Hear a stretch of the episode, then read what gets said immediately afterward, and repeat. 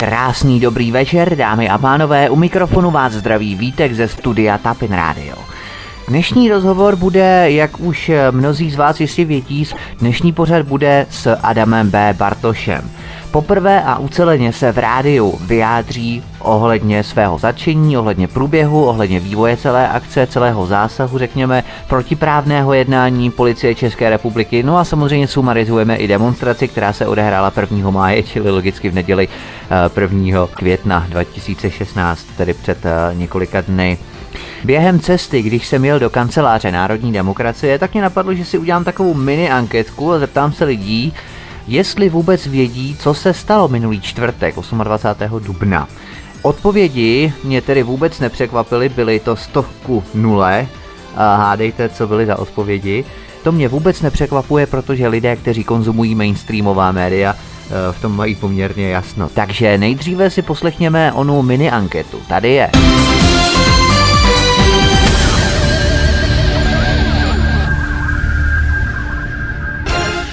Vlastně bych jenom na vás dotaz. Eh, Vítek, prosím vás, slyšel jste něco o zatčení Adama B. Bartoše Národní demokracie? Ne. Neslyšela, nevíte o tom nic? Ne, ne. Ne, nevíte. Děkuji. Vůbec. Ne. Vůbec, nevíte o tom, eh, Ne. předseda Národní demokracie. Ne, ne zprávy nesleduju, bohužel. Jasně, cajk, dobrý, děkuji. Ne, nemáte zájem. Díky. Ne, Neslyšela, zprávy sledujete. snažím se, ale minulý týden jsem byla mimo, takže bohužel. To jsme asi všichni. tak jo, moc vám děkuji. Díky, naschledanou. Prosím vás, eh, já mám na vás jenom takový dotaz. Vítek, prosím vás, slyšel jste něco o zatčení předsedy Národní demokracie Adama B. Bartoše minulý čtvrtek? Ne, vůbec. Vůbec. eh, Zprávy sledujete na jakém kanále třeba například? Když už se podívám na zprávy, tak na ČT. Na ČT, ano. Opravdu už jenom zřídka, protože to považuji už jako, že to možná není nutný vědět všechno. A myslíte si, že Česká televize je něco jako propaganda vládní garnitury české? Myslím, že ani ne. Ne. Mm, necítím to tak. Radši se pořád podívám na ČT, než na komerční televizi, protože tam jsou zprávy absolutně už. To už nejsou vůbec zprávy. To, Na tom se shodneme. Jsou, jako to jsou, No to je jasně. na tom trapný. se- Tak jo, moc vám děkuji, pane. Jo, mějte se, naschledanou. Ne, neslyšela. Neslyšeli, minulý čtvrtek se to mělo odehrát. Sledujete zprávy třeba? Ne, vůbec se neorientuju. Vůbec. Super. Tak jo, cajk. Jo, dobré. Díky, naschle. Teď ne, teď, Vůbec nic. Sledujete zprávy každý večer třeba? no, no, no ne, nechci, děkuji. Ne, nechci. Sleduju Zprávy, ale Sleduju, sledujete, ale nevíte o tom. Děkuji. Tak jste to sami slyšeli, nic jiného než odpověď ne jsem nečekal. Nicméně pojďme si poslechnout uh, už samotný rozhovor s Adamem. Dnešní pořad je trošku netradiční, ani ne tak do formy, ale spíš co do místa, protože právě sedíme v kanceláři eh, Národní demokracie v pražských Holešovicích na Argentínské 38, tedy v Praze 7 Holešovicích. A naproti mně sedí Adam B. Bartoš. Adame, vítej. Děkuji Vítku, děkuji za pozvání a zdravím všechny posluchače. Kolem Adama se děje vždy plno zajímavých věcí a hlavně neočekávaných věcí. My, když jsme se tady setkali poprvé, ne přímo tady na tom místě, ale my, když jsme se setkali poprvé s Adamem, tak tomu našemu pořadu předcházelo jeho předchozí zatčení. Bylo to 26. března o té velikonoční demonstraci, kdy byl Adam spektakulárně zadržen, zatčen přímo na pódiu. Teď byl zatčen rovněž minulý čtvrtek 28. dubna. Adame, já s tebou dělám rozhovory pouze, když jsi byl nějak zatčen. Já nevím, ty jsi, ty jsi totiž na té prvomájové demonstraci 1. května v neděli uh, uváděl takovou skutečnost, uh, na té demonstraci si uh, začal replikou, nebo řekněme odkazem, možná na Martina Luthera Kinga, o, mám sen. Já mám taky takový sen, že bych s tebou chtěl udělat rozhovor, uh, řekněme v takovém klidném duchu, ryze civilního charakteru, bez toho, aniž by tomu předcházelo nějaké zatčení. Myslíš, že ten sen se mi taky splní? Já myslím, že určitě tak třeba teď jsme v relativně uh, klidném období, kdy do nějakého soudu si myslím, že je tak aspoň měsíc, takže do té doby si nemyslím, že by ty bezpečnostní složky něco podnikaly proti mě, protože ono už za z toho moc se vymyslet nedá. Já trošku si z toho teď dělám legraci, protože manželka mě tak trochu plakala na rameni, co ještě všechno bude následovat, že, že snad už jako všechno jsme si vyzkoušeli, tak samozřejmě všechno ještě ne, ale zase se přiznám, že si nemůžu představit, co by, co by teda mělo být teď, aby to teda nějak jako gradovalo, tak snad to nejhorší už je uh, za mnou a teď už budou jenom nějaké ty, ty soudy, které budou trošku nudné a trošku vleklé. Já myslím, že to potrvá tak třeba rok, a, ale na to jsem připravený, protože svým způsobem to člověk uh, čekal, že když jde z kůží na trh a když dělá to, co dělá, takže to bude mít takovéhle následky. Ale samozřejmě, když to pak jako přijde a dopadne to na člověka, tak uh, z toho je jako překvapen. To já nezastírám, že když tam ti policisté před eh, těmi dveřmi do, do, do mého bytu mě ukázali tu placku a člověku se to všechno začalo teď v hlavě propojovat, spojovat, co to asi znamená tak, eh, tak to, to zaskočen trošku byl, to, to zastírat nebudu. Hmm, určitě. Tady bylo zajímavé to, že ty informace už začaly prosakovat někdy kolem 13. 14. hodiny, e, nicméně oficiální prohlášení vydal váš místo předseda Luke Belsen někdy kolem 3 čtvrtě na 6 odpoledne. A v něm se pravilo, že v 9.40 e, při návratu z auta, kde jsi byl pro věci, před zraky tvé manželky, tvých dětí, si byl zadržen policisty v civilu, kterých bylo při nejmenším 10. Odpovídá toto skutečnosti, nebo jakým způsobem lze charakterizovat tu situaci, kdy tě poprvé, eh, respektive řekněme, oslovili policisté v těch 9.40 dopoledne ve čtvrtek 28. dubna? Hmm, můžu to popsat úplně přesně, protože jsem eh, někdy v půl, v půl desáté šel do auta, přines nějaké věci a protože to auto stálo trošku dál, jelikož se mě večery předtím nepodařilo zaparkovat blíž, tak jsem chtěl přeparkovat a zjistil jsem, že mě nejde nastartovat auto, což já si dávám do souvislosti s tím, i když Možná jsem příliš paranoidní, ale byla by to velká náhoda, aby mě odešel starter Aha. Eh, zrovna ten den, takže na mě to spíš působilo dojmem, že někdo nechtěl, abych odjel, ale to jsem v tu chvíli nevěděl, takže jsem jenom odcházel naštvaný z auta, vzal jsem tam ty věci, pro které jsem tam původně šel a vracel jsem se, vracel jsem se do toho bytu a u těch domovních dveří mě dobíhal nějaký takový mladý jako uh, muž a vypadalo to, že se chce na něco zeptat, ale potom vytáhl placku Aha. a řekl, že jsem ať chvilinku počkám. Takže oni čekali skryti za rohem. Já jsem to vůbec nepochopil, kde vlastně byli, protože no. jestli teda s tím autem něco dělali, oni tvrdili, že ne, že to není jejich eh, způsob eh, jednání, ale někde byli poschovaní, protože, protože se jich najednou začalo vyrojovat několik, až jich tam bylo těch deset, ale začalo to tím prvním, který potom zmizel zase, toho už jsem neviděl, takže si říkám, kolik, kolik je zapotřebí policistů na výměnu žárovky a kolik je potřeba policistů na zatčení nějakého jiného člověka, protože jeden ukázal placku a šel pryč, pak přišel další a ten zase měl jinou část úkolu. Uh-huh. Ale v zápětí teda potom prvním přišel ten druhý a toho už jsem znal podle vidění, protože s ním jsem se sešel několikrát na té služebně a to je komisař Ulrich, který vlastně eh, to celé eh, má na starosti, který řídil veškeré ty operace, ty domovní prohlídky a podobně, takže on už tak jako na mě mrkal, že se známe a začal mě hned číst, že na základě, abych to tady našel někde na papírech, že na základě Jasně. toho rozhodnutí, které vydala státní zástupkyně paní Galková už 15. dubna, což mě zaujalo, proč tam byla taková prodleva skoro 14 dnů, uh-huh. že mě teda eh, zadržují, protože jsem podezřelý z spáchání nějakých trestných činů, bla, bla, bla, a že mají příkaz k domovní prohlídce. Bylo to těsně u dveří, takže já jsem nevěděl, jestli mám jít nahoru s těmi věcmi, protože jsem byl ještě tak na, na lehko oblečený. Jasně. Chvíli to vypadalo, že už jako s, s nima půjdu tak, jak jsem.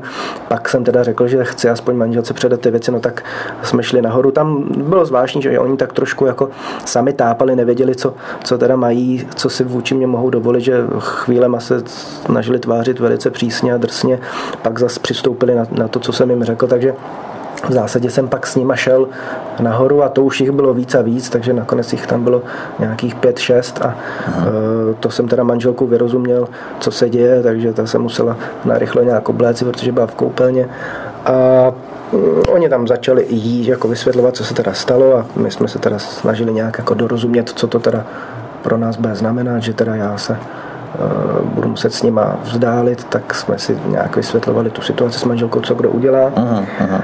A já jsem se nějak převlékl, vzal jsem si mobil, nabíječku, kartáček pro jistotu a Jasně. Eh, šli jsme na policejní služebnu na Zbraslavě, čili v podstatě pár desítek metrů a mě teda vzali autem, ale uh-huh. bylo to prostě v místě toho bydliště a tam si vybalili všechny ty svý zařízení, tiskárnu, notebooky a že teda uh, bude následovat nějaký ten výslech.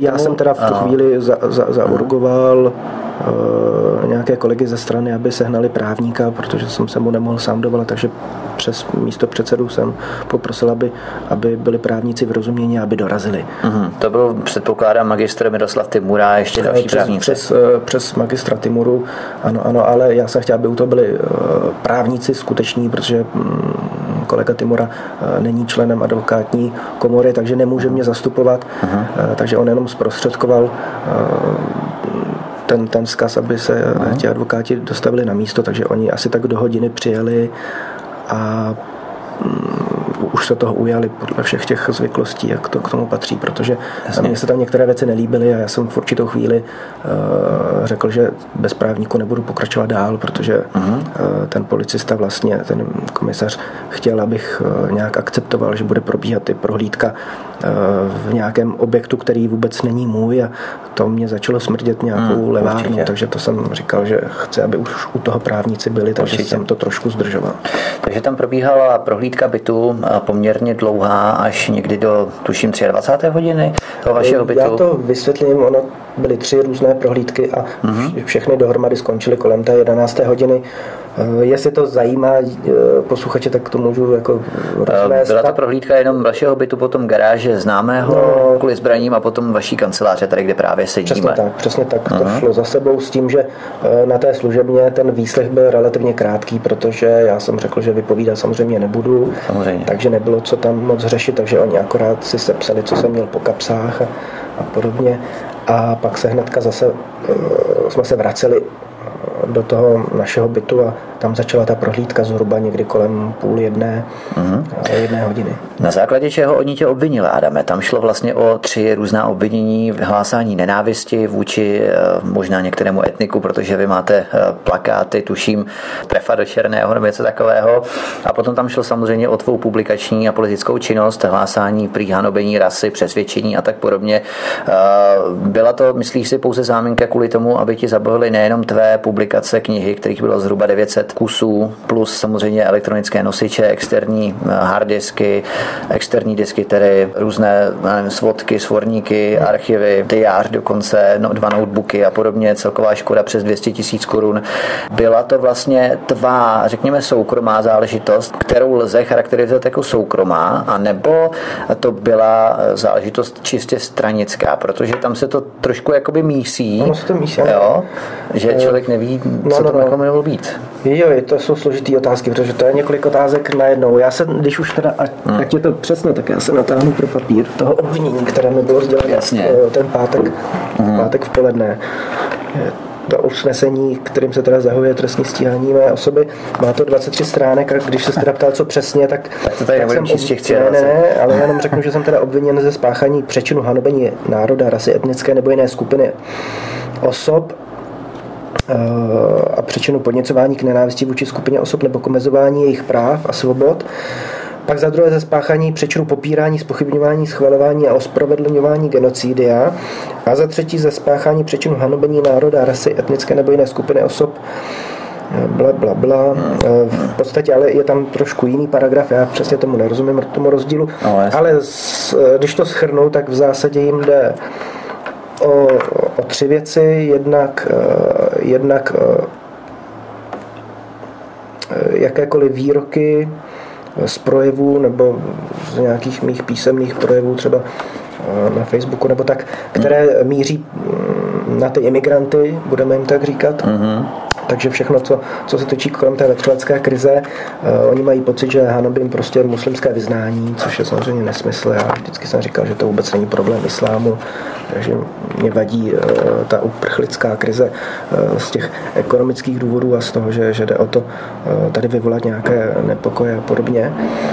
A pak samozřejmě mě kladou za vinu, že hanobím židovský národ, což dokládají zase některými výroky z projevů, ale hlavně teda tou publikační činností, Aha. protože jsem vydal několik knih, které jsou z jejich pohledu asi antisemické nebo tak nějak.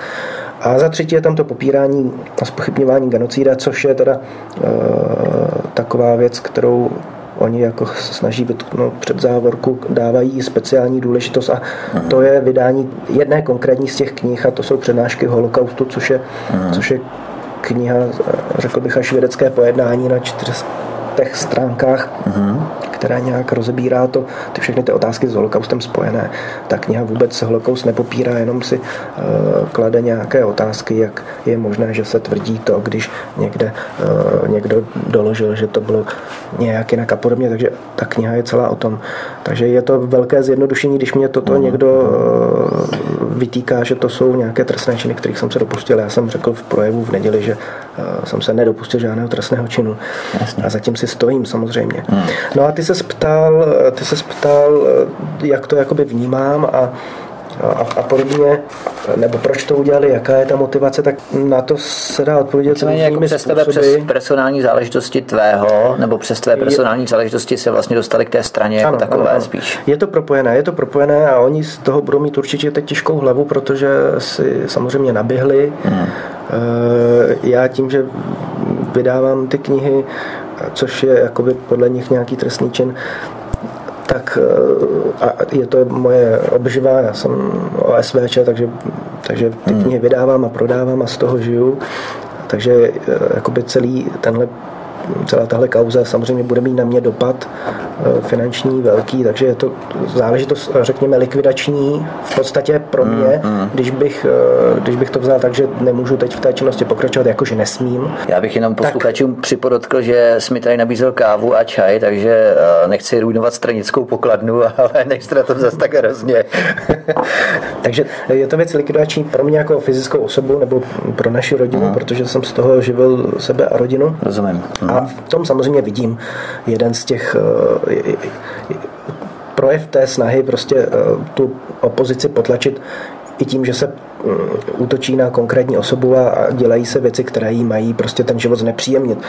Takže tohle určitě je věc, která, kdybych nebyl pevnější ve svých názorech nebo ve svém nějakém odhodlání, tak třeba by mohla vést k tomu, že bych eh, to vzdál nebo mm, že, mhm, že bych na nátlak manželky přestal dělat tyhle věci. To samozřejmě oni zkoušejí. Eh, a pak je tady ta, ale to já na tohle nepřistoupím nikdy. No a pak je tady ta rovina politická, která se s tím propoje, protože jsem zároveň předseda té politické strany, kterou jsem založil a vedu ji dlouhodobě a věřím, že ji ještě dlouho povedu, takže uh-huh. je to v podstatě něco, co je součástí mé identity a ne, nedá se to tak úplně oddělit a nedá se to oddělit ani, ani po té praktické stránce, kdy ta prostě kancelář, kterou využívám, tak, tak je prostě kancelář strany a jestliže oni sem šli s tím, že mě vezmou nějaké eh, mé osobní poznámky, eh, tak samozřejmě brali věci, které jsou eh, strany jako národní demokracie a nenechali si vysvětlit, že to straně patří a že to nesouvisí s tím, a ani nemůže souviset s tím mým stíháním, takže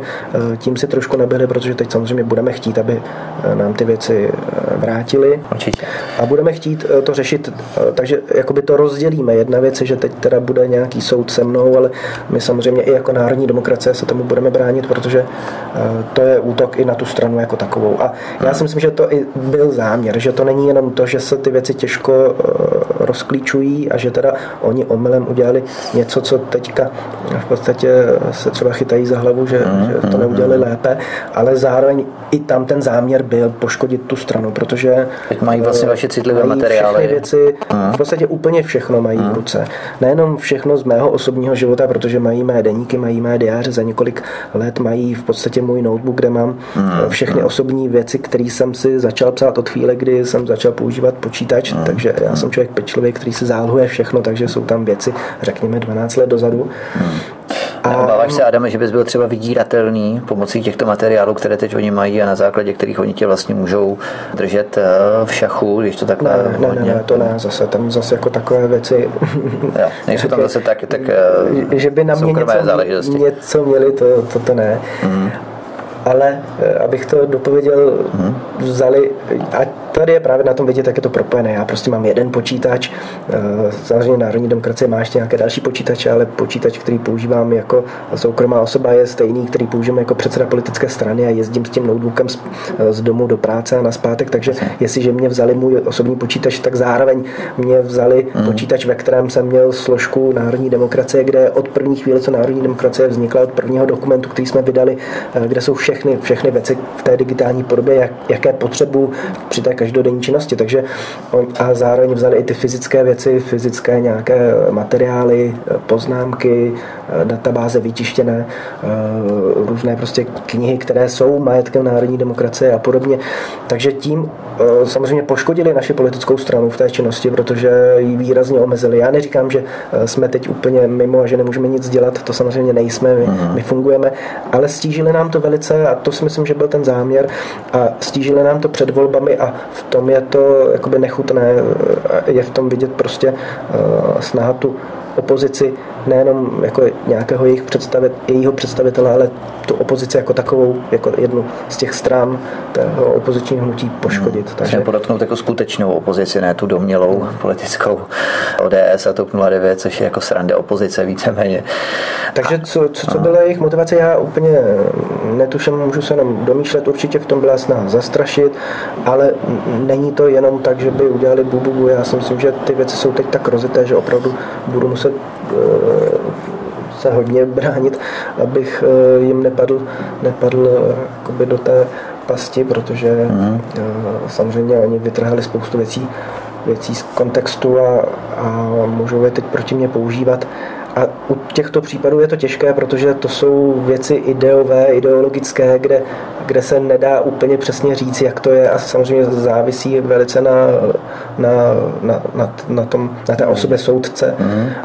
který, jak, jak to vnímá. Co, když, mm. když se přečte nějaká věta, která někomu může připadat jako, že normální a není na nic závadného a třeba odpovídá naprosto tomu většinovému mínění tak soudce samozřejmě, který je často pod tlakem té politické korektnosti, tak hmm. a a zároveň, jestliže bude i pod tlakem nějakým politickým, jakože ta věc je na politickou objednávku, o tom mě nikdo nepřesvědčí, že není, tak pak samozřejmě soudce může se chovat úplně jinak, než by se choval třeba v nějakém jiném případě. Takže proto říkám, že to nebude úplně jednoduché, ale zároveň vím, že ten soud vyhraje. Vraťme se nyní ještě k tomu dni, inkriminovanému čtvrtku, 28. dubna. Potom, co tě odvezli na policejní služebnu, řekněme do té Zbraslavy, ty si musel potom navštěvovat všechna místa, která byla podrobena té prohlídce, jak váš byt, byt Bartošových, tak i garáž vašeho známého ne, ale víceméně tady Tam kancelář. Jsem taky, já jsem musel taky u všech, u všech, protože se to čekalo mě a já teda ze zákona uh, mám tu možnost nebo povinnost, já teď přesně uh-huh. nevím, u toho být, uh-huh. takže... Ať převážel tě v poutech, nebo jak tě převážel? Převážel mě v poutech, no, vždycky z toho místa na místo uh-huh. mě nasadili. Eh, před dětmi se snažili trošku sundat včas, aby je děti neviděli, ale yeah. nepodařilo se jim to úplně, takže děti to viděli a uh-huh. musím říct, že teď teda můj pětiletý syn, nebo pět a půl letý syn uh-huh. a dvou a půl letá holčička si doma hrajou na vězení a, a baví se o tom, že, jaká měl tatínek pouta, jestli zlatá nebo stříbrná nebo šedivá. A teď mě můj syn, nebo ptá se manželky, jestli jsem zločinec nebo něco takového, že Ježiši, já se... Já, Doufám, že nebudou chtít k Vánocům teda. já budu muset si s klukem promluvit a trošku no. vysvětlit, co to vlastně je ten systém, ve kterém žijeme a co vlastně tatínek hmm. udělal tak špatného. To je skoro těžko, no, no, ale také musí být nějaká národně demokratická výchova. Ale tedy k tomu dni. Potom váš místo předseda Luke Belson postupně kontaktoval i další složky policie České republiky, jednak tedy odbor vnitřní kontroly policie České republiky a potom ředitelství generální inspekce bezpečnostních sborů, tedy ten GIPS, aby právě na místo, kde si potom musel figurovat i ty, nebo kam tě převáželi, aby tam delegovali nebo vyslali nějaké, řekněme, dozorové důstojníky nebo operativce, které by sledovali vývoj a celé té akce, celého toho zásahu, protože tam došlo k několikanásobnému porušení právnímu právě. Tak eh, kdo tam byl všechno přítomen? Potom tady v té kanceláři víme, že tu byl i váš člen předsednictva, pan Němec, a i váš sekretář, pan Šourek, samozřejmě potom právník, respektive magistr Miroslav Timura. Kde byl všechno přítomen těm, těm prohlídkám? Nebo jak to probíhalo? Potom myslíš si, že ty policejní složky, zeptám se takhle, myslíš si, že ty policejní složky, co ti potom zpětně referoval uh, místo předseda Luke Belson, reflektovali nebo reagovali na to, že tam opravdu vyslali uh, nějaké styčné důstojníky? Ne, nejsem si toho vědom, vůbec si nevybavu, že by tam byl někdo z těchto složek, které si zmiňoval, uh-huh. na to konto, že jsme je tam povolali. Uh, tam byla pořád stejná skupina těch policistů, které jsem viděl od rána. Maximálně se tam vystřídali nějací ti jakoby teď jestli mi říkají znalci, ti, kteří jakoby vědí, Mhm. co teda mají hledat, jo, Jo, jo, jo. jsem z jejich pohledu extremista, tak ti, kteří jsou poučení, co asi by mohl extremista mít doma. Ale jinak tam ne, nebyl nikdo navíc, takže si myslím, že to nezafungovalo s tím gipsem a já se ani nedivím, protože gips jako, eh, že by nějak eh, Gips většinou kryje ty, eh, ty, Jasně. své, ty své policisty, takže tam si skoro myslím, že to bylo, nebo že je zbytečné se jakkoliv tam dožadovat nějaké, nějakého práva. A takže tam bylo, bylo těch nějakých 10, eh, 10 policistů v civilu, kteří vlastně celou tu dobu eh, byli s náma od těch 9 hodin až do těch 11 hodin. Byla tam takzvaná teď nevím, jestli to řeknu správně, nezúčastněná osoba, což je v podstatě člověk eh, z lidu, aby tam dohlížel na to, že je to v pořádku a který má být jako naprosto nezávislý, což většinou bývá nějaký magistrátní úředník, takže tam byl nějaký, nějaký úředník z magistrátu, pan Král, který se tam teda nudil, protože se mu nedivím, že musel celý den tam u toho asistovat a vůbec nevěděl, o co se jedná. Jo, jo, jasně. No a Tak dostal co to zaplaceno asi určitě. No, samozřejmě za to asi dostal stravenky. A co se týče těch našich lidí, kteří u toho byli, tak eh, byl jsem u toho já, v našem bytě teda u toho byla rodina, která nejdřív teda šla pryč, protože nechtěla být u toho, ale samozřejmě ta prohlídka netrvala hodinu, ale čtyři, takže děti Hmm. vydrží venku tak maximálně hodinu, takže se zase vrátili. Hmm. A zatímco těch deset policistů tam prohledávalo každý papír, tak se děti koukali na pohádku a, a podobně. Hmm. A na těch dalších místech, eh, nebo v- teda v kanceláři, eh, tam v jednu chvíli přišel eh, náš tajemník Bohumil Šourek, který se podivoval, co se tady děje, protože přišel do kanceláře a byl teda vykázán. Nejdříve, že tady probíhají nějaké úkony trestního řízení. A co on tady pohledává, i když by se správně a také se ptal, co, co, co tady pohledávají ti, ti, ti pánové, kteří, kteří byli v civilu, takže nebylo úplně poznat na první pohled, že to jsou policisté. A oni ho teda po nějaké takové slovní, slovní tahanici nakonec tady nechali, takže se na to díval a, a pak eh, v jednu chvíli se rozlobil, když, když viděl, jak odnáší i věci, které jsou přímo národní demokracie, které nemají žádnou souvislost se mnou, tak teda odešel. Eh, František Němec, kterého si sledoval, tak ten byl vyslán, aby, aby, se, aby se podíval eh, ke kanceláři někdy v těch odpoledních hodinách, ale eh, samozřejmě tam to funguje tak, že od chvíle, kdy jsem byl zadržen v těch 9.40, tak na všech třech místech už byli policisté a, a v podstatě mm, bránili tomu, aby kdokoliv eh, do těch míst vstoupil, takže takže policisté byli o 9 hodin jak, jak v našem bytě a byli tam s mojí manželkou a s dětmi, když jsem byl na tom výslechu, tak byli před tou garáží a tak byli od 9 hodin eh, před naší kanceláří, takže František Němec v podstatě viděl jenom policisty eh, na chodbě před kanceláří, do které nemohl, takže zase odešel. Eh, Mohli jsme tam až teda ve chvíli, kdy eh, zase za mé přítomnosti se ta kancelář otevřela a těch deset policistů se vrhlo dovnitř. Mm-hmm. Tak, takhle jsem to snad zodpověděl. Jasně, určitě. A My jsme se ještě před eh, natáčením bavili, že si potkal takového starého známého ještě z té velikonoční demonstrace eh, tajného, který vlastně na tebe mrkal už někde u toho McDonalda. Popiš nám, popiš nám jak to bylo. No tak já teď nevím, jestli to byl tajný, protože kdyby byl tajný, tak by možná nedostal ten takový nepříjemný úkol jenom jako střežit zavřené dveře. Mhm. Ale mě tajný připadal tehdy z, z toho, jak se choval toho 26. března, ale je teda pravda, že jeden z těch policistů, který střežil od rána tu naši kancelář, tak, tak byl tady tenhle bod, bodrý chlapík, který vždycky se ke mně tak má, však jsem ho také zdravil jako starého známého. A trošku jsem se bavil tím, že se musel svléknout do trička s krátkým rukavem, protože tady v argentinské šílený na, na chodbě tam topí tak moc, že teda skoro ho až litu, že od devíti musel být v takové, až bych řekl, sauně, No. až do těch 8 hodin, kdy začala ta prohlídka v kanceláři Národní demokracie a skončila asi v 11 hodin v noci. Ohledně tedy tvé manželky, tam došlo k tomu, že vlastně policisté okupovali chodbu vašeho bytu, respektive před vaším bytem, a potom ji vykázali společně s dětmi ven, jak se říká, potom eh, vydrží venku hodinu, pak se vrátili zpět. Pan eh, magister Timura je dočasně ubytoval ve svém autě, co tak bylo psáno v tom prohlášení Luka Belsna. Jak to vlastně probíhalo s manželkou a dětmi? No tak jak jsem řekl, oni měli za úkol střežit, aby se s ničím nemanipulovalo, takže v případě té domovní prohlídky u nás doma eh, to prakticky probíhalo tak, že se ti dva policisté nakvartírovali do toho bytu a tam teda sledovali každý krok manželky, eh, kdyby náhodou chtěla něco někam přemístit a podobně. A takže to bylo trošku nepříjemné, protože samozřejmě jako to asi není pro žádnou ženu příjemná věc a pro děti, když tam má nějaké dva cizí muže, eh, kteří je sledují celou dobu. A já se přiznám, že tím, že jsem u toho nebyl, tak nevím, jak, jak došlo potom k tomu, že teda odešli z toho bytu, protože my jsme se potkali na chodbě toho bytu, když, celá, když já jsem v těch poutech tam byl přivážen. Na mě přišlo třeba legračně, jak, jakým způsobem probíhala ta pr- prohlídka, jo, že oni samozřejmě začali velice pečlivě a, a, čím se blížili do dalších a dalších místností, tak, eh, tak to začali dělat jako už trošku ledabile a takže začali samozřejmě kuchyní a takže otvírali všechno možné, koukali se do ledničky.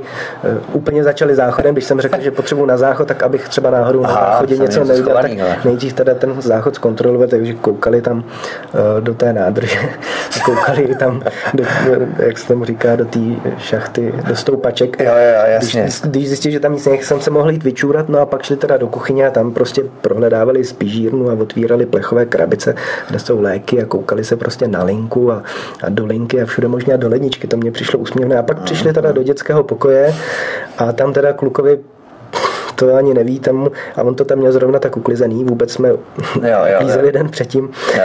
a pak tam teda bylo všechno vzhůru nohama a jemu teda prohlédli všechno možné, takže dětské knížky otvírali každou knížku Aha. Eh, jednu za druhou a že jich teda má dost a jeho prostě výkresy, tak jestli tam náhodou mezi tím není něco spojené, eh, schovaného.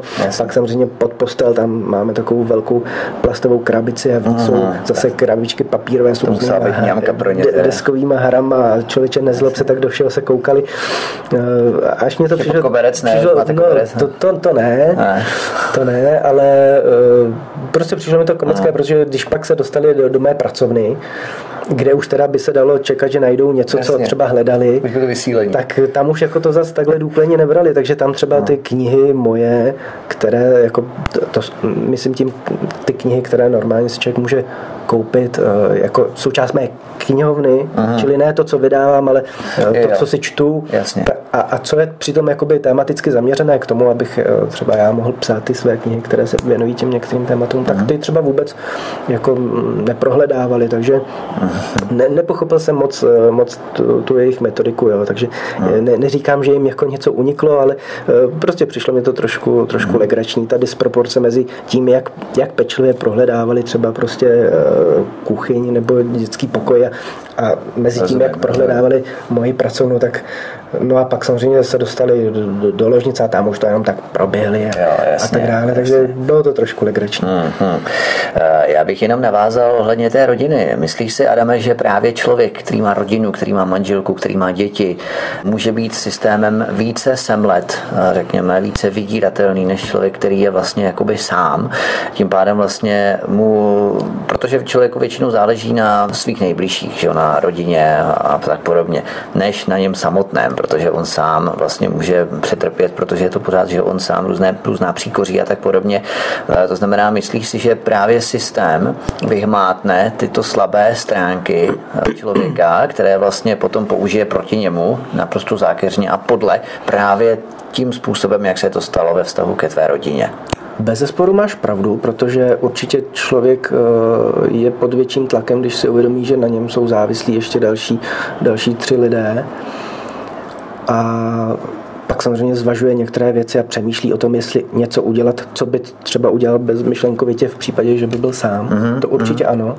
Na druhou stranu to úplně takhle jednoduše nefunguje nebo nemůže fungovat a asi záleží na povaze každého toho člověka, protože uh, u mě to je třeba tak, že já jsem jakoby připravený za sebe přinést nějaké oběti a vím, že samozřejmě, a možná to teď bude znít jako cynicky nebo divně, ale vím, že to i ta rodina jako odskáče, mm, ale i s tím do toho jdu, protože právě proto, co si řekl, že si uvědomují, že oni často spolehají na to, že kvůli rodině člověk některé věci neudělá, uh-huh. tak eh, v mém případě je to tak, že prostě já se tímhle zastrašit nedám, i když prostě vím, že, že pro manželku je to těžké a pro ty děti to třeba může být v budoucnu těžké, teď ne, teď jsou ještě malé. Ale toho se prostě člověk zaleknout ne, nesmí. a funguje to i, i opačně, že naopak zase ta rodina dává člověku takové nějaké zázemí a sílu, aby, aby ty věci dělal. Už jenom proto, že jí má a že mu vlastně záleží na, na dětech a ty věci, které dělá, tak vlastně dělá i pro budoucnost svých dětí a, a vůbec eh, da, dalších dětí, které tady žijou. Takže si uvědomuje, že mm, ty věci jsou důležité, že, že prostě je potřeba nějak bojovat. Uh-huh. A, a zároveň teda, už jsem to naznačila, teď to dořeknu, že ta rodina prostě vytváří nějaké zázemí, které člověka, když pak jako přijdou ty těžké chvíle, tak ho zároveň i dokáže nějak podržet a, a mm, dodat mu sílu a je to prostě něco, co, co prostě člověka v posiluje v tom boji. Takže uh-huh. zase, kdybych byl sám a, a neměl, neměl rodinu, tak, tak třeba eh, jsem už dávno vyhořel nebo skončil jasně, nebo ně, jasně. něco takové, takže je to jedno s druhým. Ono je to fakt, že člověk, když má ty svoje děti, tak si uvědomí, pro koho vlastně to všechno ano. dělá. Že jo? Je pravda, že jo. hodně lidí, kteří třeba chodí na demonstrace nebo se nějak projevují na Facebooku, tak píšou, že že vlastně to dělají, ani ne tak kvůli sobě, ale kvůli svým dětem. Mm, Takže mm. on pak člověk začne jinak uvažovat, když má děti. Mm. Někdo to může si vyložit tak, že kvůli dětem se bojí a ně, na jiného to zase naopak působí, takže právě kvůli těm dětem uh-huh. do, do toho boje jde. Rozumím. Poslednímu aspektu v rámci teda toho tvého zatčení bychom se věnovali a potom přejdeme k sumarizaci té nedělní demonstrace prvomájové. Ty, když jsi byl zadržen, tak si potom byl převážen z místa na místo, to už jsme si vlastně všechno řekli. A potom té z Braslavy nakonec ve finále tě převezli do vazby na Praze 2. Tam to probíhalo, jak ty jsme na demonstraci právě v tu neděli, kdy jsme se tam měli možnost ještě krátce spolu bavit, eh, protože už nebyl čas, řekl, že tě tam postavili na nějaký žlutý čtvereček, z kterého si nemohl jakoby vystoupit, jít ven a prostě takovýhle různý šílenosti. A jak to vlastně potom probíhalo? A vlastně ty si tam trávil i noc a ve čtvrt na jednu, myslím, v pátek tě pustili. Jak to tam probíhalo? Jo, jo, jo. Aha. Já to zase popíšu, ale eh, omlouvám se možná jako člověk z něčeho, co je jakoby no, normální nebo běžné, co, co jsou třeba běžné procesy v takové chvíli, tak, Jasně, tak to třeba z nás trošku přehání, ale je to daný tím, že to člověk nezažil. No, no, no, no. A pro někoho, kdo, kdo pro se tam rutina, objevil, ne, právě, že pro, ně, pro někoho to může připadat, že to je prostě běžné a nějak Jasně. by z toho nic nevyvozoval, ale pro mě, když jsem to třeba zauč, tohle jsem zažil poprvé, takže mm-hmm. proto to na mě nějak působí a mám, takže ty, když mám jsi byl zadržen chuť předtím, to komentovat tak... nebo to někomu říkat jako mm. nějakou zajímavou věc, i když třeba procesně to bylo správně, to, že mm. tam člověk musí stát na nějakém žlutém čtverečku a koukat se do kamery, tak mm. to je asi něco, co je v pořádku, jenom mě to v tu chvíli štvalo, když policistka řekla, že nesmí mít ruce v kapse a když jsem řekl, proč bych nemohl mít ruce v kapse, když tam nic nemám, když no, jste jasně. se sami dívali, že tam nic nemám, tak mě okřikla, že tady se bude prostě poslouchat, že musím mít ruce za zády a to teda zas, já jsem člověk, který trošku v takové chvíli no, jasně. Uh, se naštve, když zároveň jsem teda nic moc dělat nemohl, takže uh, jsem teda ty ruce vyndal z kapse a myslel jsem si, že ta policistka je blbá. No, jasně, no. A takových věcí bych tam mohl popisovat jako by víc, jak to na té celé vypadalo, jak to na člověka působilo, že to nebylo úplně to nejlepší, co se mu pak honilo v hlavou, hmm. ale zas to nechci přehánět a dělat ze sebe nějakýho ne, chudáka, protože prostě vím, že jsou lidi, kteří... jako realisticky, a, a, a, a, a lidi, ne, lidi, lidi jako z, našich, z našich kruhů, když to tak řeknu, těch vlasteneckých, kteří třeba byli na vazbě 8 měsíců a Jasně. já bych nerad z toho, že jsem byl někde přes noc dělal nějakou kovbojku. Jo, jo, jo, rozumím, rozumím, rozumím, jak to, jak to myslíš, no. Ale tak popiš realisticky. No, ale kdybych to teda měl popsat, tak, tak po tom, co skončila ta prohlídka v kanceláři Národní demokracie, tak jsme teda mm, jeli auty eh, do kongresové, kde nějaké teda eh, já do dneška nevím, co tam vlastně je, tam hmm. prostě nějaká, nějaký velký Hlavní, objekt nějaký... Eh, a mělo to několik pater a podzemí, a takže jsme zajeli do nějakých podzemních garáží a to zase, zase další komické situace bych mohl vyprávět, jak vlastně ti policistáni přesně se neorientují v těch budovách.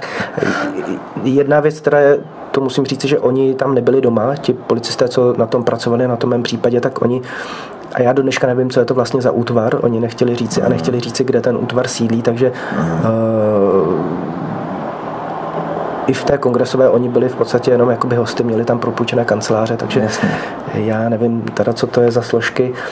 Ale i, i ti, co tam už jako někdy s tím nějakou zkušenost měli s tou budovou, tak tam bloudili a nebo, nebo jim nefungovaly ty, ty, ty mříže otáčecí, takže tam prostě, když jsme šli ve třech, tak, eh, tak policista, který měl kartu, tak se dostal, na tu kartu pustil mě, ale už třetího člověka na tu kartu to nešlo, takže ten třetí policista vždycky tam musel čekat, než se to otočí jednou a po druhé a pak ještě naspátek a pak se museli podat tu kartu přes ty mříže, no bylo to prostě Jasně. legrační, že člověk se tak trošku u toho i uh, uculoval, jak, jak je to všechno takové absurdní. A k tomu jsem se dostal, že jsem říkal, že to vlastně bylo několik pater budovy, takže to je nějaký, ně- nějaké velké sídlo policejní. A v jednom z těch pater teda jsou cely, tak tam mě dali přes noc. A modlil jsem se, aby mě, abych tam byl sám, což se naštěstí stalo.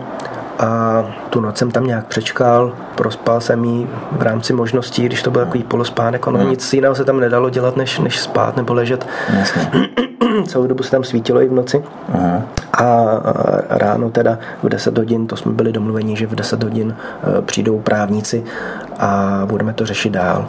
Eh, Ti policisté chtěli eh, pokračovat v nějakém výslechu, samozřejmě tam já jsem zase zopakoval, že využívám práva odmítnout výpověď a pak se tam řešilo to, jestli teda si mě nechají ve vazbě nebo ne. Eh, Údajně nebo údajně ten policista eh, říkal, že, že to požadovali, že, že to bylo všechno pro to připravené, ale nějakým způsobem se s těmi právníky podařilo pak jako domluvit, že eh, není důvod, abych v té vazbě byl. Oni to zdůvodňovali tou, tím C, což je, eh, což je jakoby pokračování v trestné činnosti. A, takže když jsme, když jsme jim jakoby řekli schodně, že já jsem s tou, s, s tou policií spolupracoval vlastně celý ten předchozí den, nikde jsem neutíkal, Jasně. nikoho jsem neovlivňoval a podobně Jasně. a zároveň ani nemám důvod nějak eh, v nějaké trestné činnosti pokračovat, tak, tak eh, nějak tak trošku to zvážili a řekli, že když to teda nějak podepíšu tady ta slova, eh, když se zaprotokolují, tak, tak nemají důvod mě tam držet. Takže soud bude, sdělili mě to obvinění, o kterém jsem tady mluvil, takže soud, soud běží, to trestní řízení běží, ale já jsem teda na svobodě dosud a to je vlastně všechno. Hmm, jasně. Tak fajn, Adame, přikročíme tady k poslednímu tématu. Chceš ty ještě tady k tomu něco dodat, anebo myslíš, že jsme to vyčerpali poměrně dost? Jestli se ještě na něco vzpomenu, až budu vyprávět o té neděli, tak, tak bych Jasně. nějakou vsuvku tam pak učinil, ale teď, teď si nic nevybavuji. Určitě. V neděli proběhla demonstrace, která měla původně být pro, řekněme, rodiny s dětmi na Slovanském ostrově od 15 hodin, řekněme 14.30 na Mariánském náměstí, následně pochod na Slovanský ostrov. To proběhlo, nicméně právě na tvou podporu to bylo koncipované spíše tímto směrem, takže rodiny s dětmi budou jindy. Nicméně bylo tam docela skvělé to, že na tu demonstraci se dostavilo hojné množství lidí, tak 700-800 jsme to zhruba tak odhadovali v rámci teda toho pochodu a potom kolik lidí se schromáždilo právě na tom slovanském ostrově. Jak bys na to, jak bys na to pohlížel? Protože tam byly dvě hlediska. Jedno hledisko, že se lidé zaleknou, zůstanou doma, protože už režim opravdu používá ty pendreky a prostě ty zadržování a potom jakoby různě už nejsou to takové ty jemnější formy dehonestace, difamace a různých kampaní, anti a podobně, ale už tam vlastně režim jde do plných, to znamená, že používá jakoby ty nejzaší metody, jakým způsobem se zbavit politické oponentury, takže buď to lidi vystraší, zůstanou doma, nebo o to více jich přijde. Jak bys na to pohlížel ty, Adame? Myslíš, že tam bylo víc lidí, než co tam mělo být původně, kdyby tomu nepředcházelo ta vlastně tvá zatčení? Hmm. No tak na to skoro ani nedokážu odpovědět, nebo od, odpovím na to takovým A i B, protože není na to jasná odpověď a a je to několik otázek v jednom, takže já uh-huh. se to pokusím nějak rozklíčovat. Uh-huh. Jestli podle tvého dojmu tam bylo 700-800 lidí, tak, tak pak jsem rád. Já jsem měl pocit, že jich tam bylo méně a Možná, trošku jo, jo. jsem z toho byl zklamaný, ne snad, že bych to bral, že ne, nepřišli na moji podporu, naopak já jsem hmm. nechtěl, aby to bylo bráno, že to je akce na moji podporu a a vážím si tedy všech těch projevů podpory, které tam zazněly, ale eh, byl jsem spíš zklamaný z toho, že jsme chtěli, aby ta akce byla eh, větší než ta poslední. Vůbec to, že to je první květen, tak proto jsme to i naplánovali, protože 1. května se obvykle demonstruje, nebo lidé jsou už navyklí toho 1. května chodit do ulic Těch akcí bylo ten den asi 10 v Praze Aha. a trošku jsme počítali s tím, že tím, že budou v ulicích, takže budou moci z, jedna, z jedné akce jít na druhou. Chtěli jsme tak trošku zopakovat ten 17. listopad a v tomhle smyslu se to úplně nemoc podařilo, protože hmm. možná někteří lidé z toho pochodu, který měl blok proti islámu, eh, ti byli na naší demonstraci, ale... No to jsem byl já, no. to byl například ty, ale ne, nebylo, nemělo to vůbec uh, charakter takové masové akce, jako to bylo, jako to bylo na podzim. To, hmm. to mě mrzí a tím se dostávám k další té otázce, jestli co vlastně, jak to ti lidé vnímají, jestli se bojí nebo, nebo nebojí. Na to taky neumím odpovědět, protože samozřejmě umím si představit, že někdo se zalekne a, a nepřijde. Stejně jako jsem viděl, že zase některé lidi to eh, natolik eh, naštvalo, že i třeba i někteří řečníci byli velice ostří, hmm. zatímco já jsem se trochu mírnil, tak eh, někdo jiný teda uh, tam volil slova velice, velice ostrá a tak dále a, a podobně i ti lidé, kteří nejsou řečníci, ale jenom účastníci té demonstrace, uh, určitě byli naopak motivování přijít a, a pokračovat v těch demonstracích. Pak je tam otázka, jestli jestli by přišlo víc lidí, kdyby to, bylo, kdyby to byla akce s dětmi, také nevím. My v hmm. podstatě akci pro děti nebo pro rodiny s dětmi jsme ještě nedělali, měla to být taková novinka. Jasně. A nedokážu odhadnout, protože vnímají, že se nic neděje, že demonstrujeme už rok, že těch, se těch demonstrací velkých bylo, já nevím, jenom co my děláme, tak třeba už do deseti a, a samozřejmě další strany a další hnutí dělají další demonstrace, takže v globále tady mohlo být za ten rok 50 nebo i více demonstrací proti imigrantům a podobně. A k ničemu to nevede. To, co si řekl, to je pravda, řeční se. Hmm. Eh, pořád se říkají dokola ty stejné věci. Přesně, no. Eh, a já jsem třeba se pokoušel několikrát to posunout dál, abychom třeba už šli něco dělat, ale to se také úplně nedaří, protože samozřejmě, když chceme něco dělat, tak eh, vidíme, že ta druhá strana je připravená nám v tom bránit, že třeba policisté brání, abychom se vůbec někam dostali, takže je těžké něco udělat.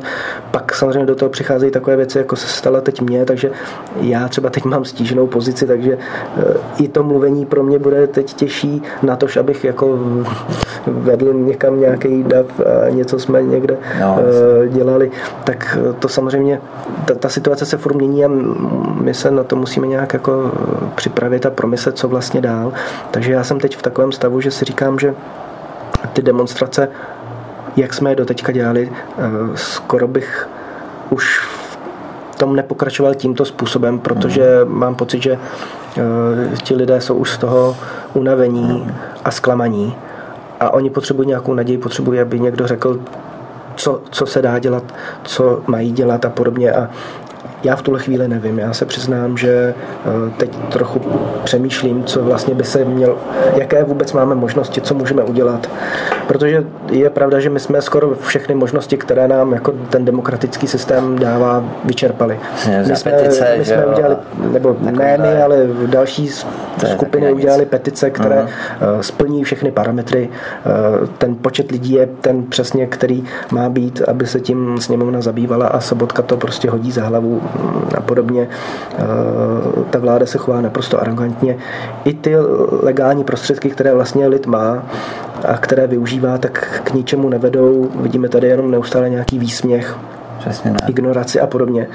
Demonstrace k ničemu nevedou, volby budou za dlouho a eh, nikdo jim skoro nevěří, takže eh, teď jsme v takovém divném stavu, že všichni víme, že se musí něco stát, že se musí dít i něco jiného, než na co jsme byli doposud zvyklí. Hmm.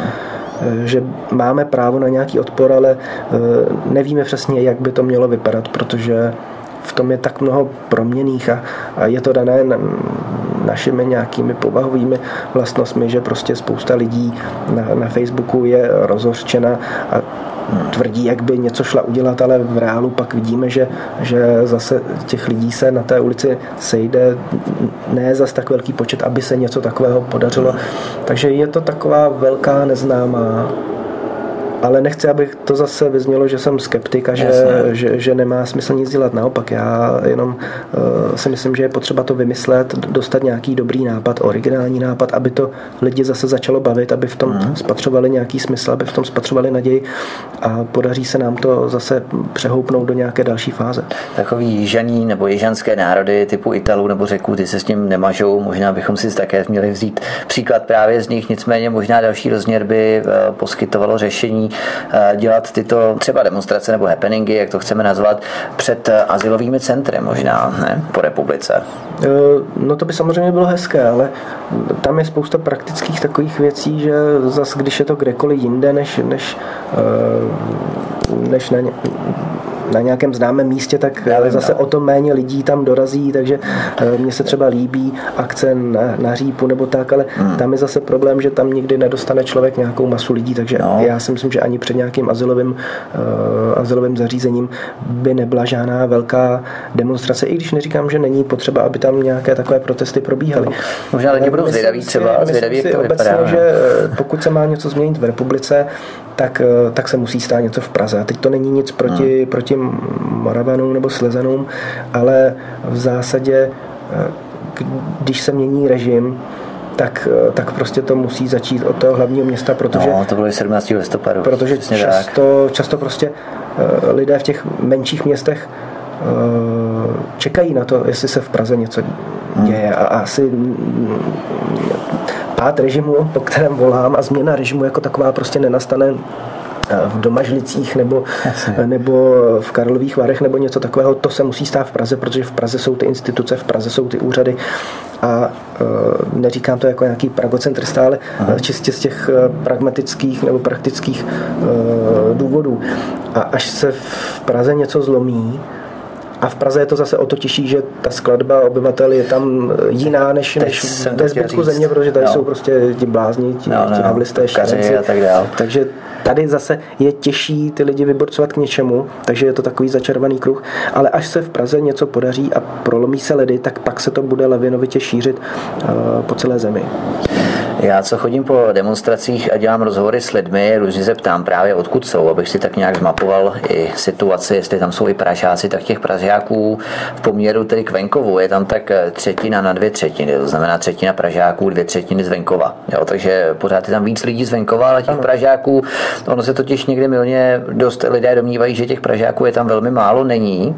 Jsou tam, je tam dost Pražáků, pozoru hodně, ale prostě pořád jsou jakoby v menšině, i když vlastně se ty všechny akce konají Praze. Takže do jisté míry to koresponduje s tím, co si právě uváděl v tom, že eh, v té Praze se to prostě musí zlomit, protože tady je ta havlérka, kavárna, že jo, topkaři a tak podobně. Jo, takže eh, vlastně tady je to ten základ toho systému fakticky, jo, eh, který je potřeba v Praze právě zlomit. To je pravda. Jaké byly ohlasy příznivců nebo řekněme sympatizantů a hlavně členů národní demokracie na Margo nejenom tedy tvého zatčení, ale i té nedělní demonstrace vyjadřují ti samozřejmě velkou eh, vřelou podporu. Neohrozilo to i nějak eh, stranické vaše konto bankovní, eh, protože oni vlastně zastavili i fyzické věci ohledně těch počítačů a nevím, disků a podobně tak eh, vaše bankovní konto nechali na pokoji, předpokládám. Bankovní konto nechali na pokoji, jestli ho to ohrozí, tak to asi až, až následně, protože hmm. dnes jsem byl s právníky a samozřejmě právníci to nebudou dělat zadarmo, takže Jasně. když jsem slyšel tu sumu, co, co bude stát, nebo co třeba stála jenom ta jejich, jejich uh, přítomnost u té domovní prohlídky, tak hmm. samozřejmě hmm. trošku hmm. ze mě protočili panenky, ale je potřeba to dělat profesionálně, takže já jsem rád, že se toho ujeli lidé, kteří tomu rozumí a, a to něco bude samozřejmě stát, takže jestli můžu využít této příležitosti k tomu, abych poprosil uh, naše sympatizanty, voliče, příznivce eh, o nějakou finanční podporu na tyhle právní služby eh, s tím, že máme jeden, jeden jediný účet, eh, který je na našich stránkách, s tím, že na těch stránkách jsou pak nějaké pokyny, jak za pomoci nějakého variabilního symbolu specifikovat, na co přesně by ta podpora byla, jestli je míněna všeobecně, nebo jestli je třeba jenom na ty, na ty právní služby, tak to, toto se tam můžete dočíst a to by nám samozřejmě pomohlo moc a děkuji všem, kteří už tak učinili. Dnes jsem měl třeba telefonát od jednoho pána, který mm. volal, že posílá nějaké peníze. Takže děkuji za, za všechny takové dary, které už přišly a za, i za ty, které, které budou, protože opravdu ty právní služby nejsou, nejsou levná záležitost. Určitě. Já si myslím, že je jednoduché napsat do Google Národní demokracie, po případě ty stránky přesně bychom mohli říci, je to národní demokracie.cz.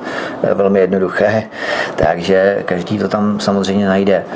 Poslední věc, Adame, co mediální ohlasy. My jsme se tu také před natáčení bavili o Babišovkách, o Inesu, kde byla informace, respektive nadpis, headline článku, že Adam Bartoš byl zadržen tvrdí národní demokracie, protože tam vlastně šlo o to, že policejní mluvčí Jan Daněk tuto informaci nepotvrdil v ten daný den, kdy vlastně se ho snažili eh, žurnalisté z IDNESu kontaktovat, žurnalisté, to je možná příliš nadnesené slovo, řekněme prestitutky, ale jakým způsobem můžeš vykreslit třeba mediální ohlasy na to, řekněme mainstreamu, nejenom alternativy, řekněme i parlamentních listů a tak podobně?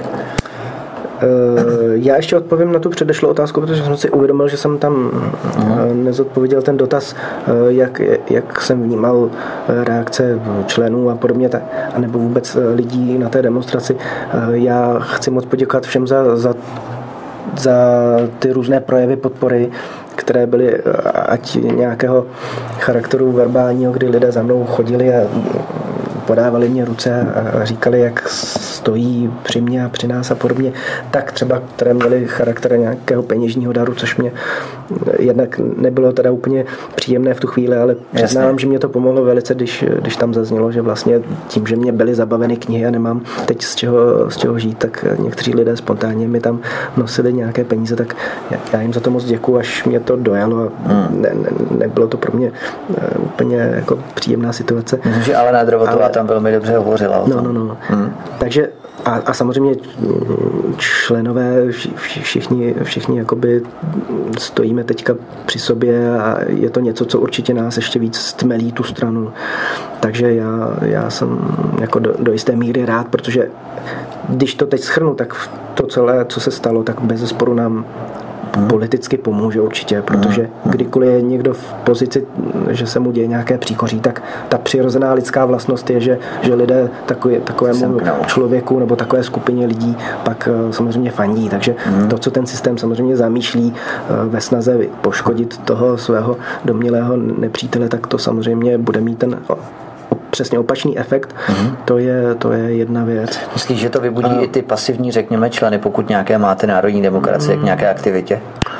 Může je to vybudit stejně, jako to je může zastrašit, protože to samozřejmě člověk reaguje různě ale obecně chci říct, že i určitě té straně to pomůže, že až skoro bych mohl mít pocit, že, že taková ta mm, taková ta mediální... Embargo, řekněme. To, ano, to, to embargo, že, že bylo tak trochu prolomeno. Hmm.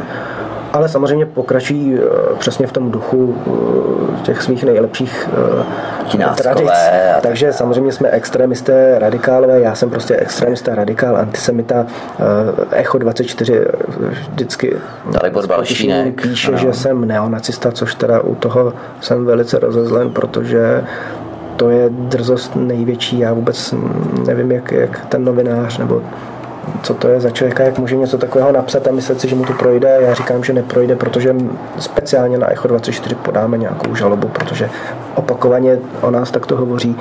Takže je tam, je tam samozřejmě, pokračují ve stejném duchu, prostě hmm. mluví o nás stejně, ale aspoň, že o nás teď mluví. No. Chtěl bych poděkovat také za, za podporu, které se mě dostalo od Spolku za naši kulturu a bezpečnou zem, eh, za to, že Lucie Hašková svolala eh, několik lidí do Prahy a vlastně čekali skoro po celý ten čtvrtek, co se bude dít a byli připraveni mm, přijít demonstrovat na moji podporu před nějakou policejní služebnu. Eh, ta akce se nakonec nepodařila, protože přicházely protichudné informace, kde jsem, vlastně se netušilo, kde jsem, ale děkuji moc za tu snahu a za tu ochotu a za to, že, že několik desítek lidí několik hodin bylo připraveno, přechystáno a sledovalo se zájmem, jak se ty věci vyvíjí, takže za to jim patří velký dík.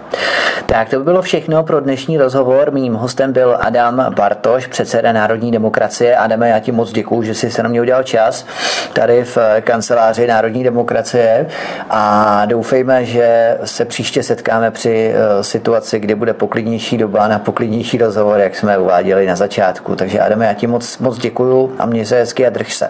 Díky moc Vítku, děkuji za pozvání. Určitě se uslyšíme v lepších časech, ale ještě bych teda využil toho, že tady mám ten prostor a Určitě. chtěl bych pozvat posluchače na další akce.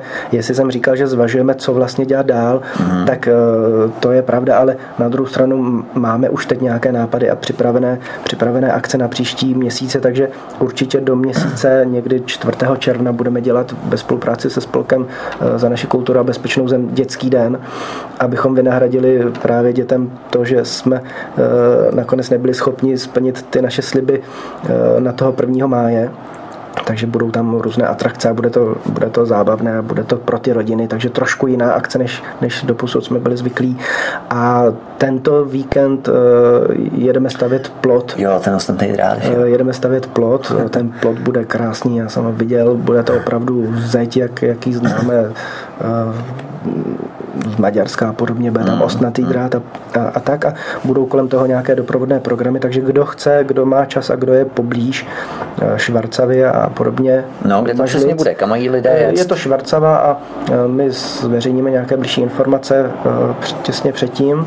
Je to prostě na Domažlicku nebo tak Jasně, nějak tam. Český les a podobně, takže si tam můžete udělat výlet a zastavit se tam. Tam určitě se budou dít zajímavé věci. No a chystáme ještě nějaké, nějaké volnočasové aktivity, sportovní utkání, abychom teda před prázdninami udělali něco, něco oddechového.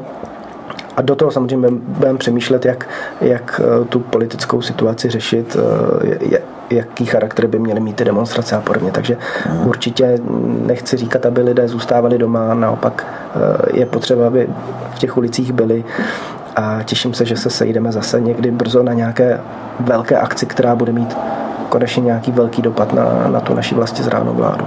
Určitě. Tak, to byl můj dnešní host Adam Bartoš. Adame, já ti ještě jednou děkuju a samozřejmě neodcházejte od vašich přijímačů, protože pro vás chystáme další pořady. Od mikrofonu vás zdraví Vítek ze studia Tapin Radio a loučím se s vámi. Krásný večer.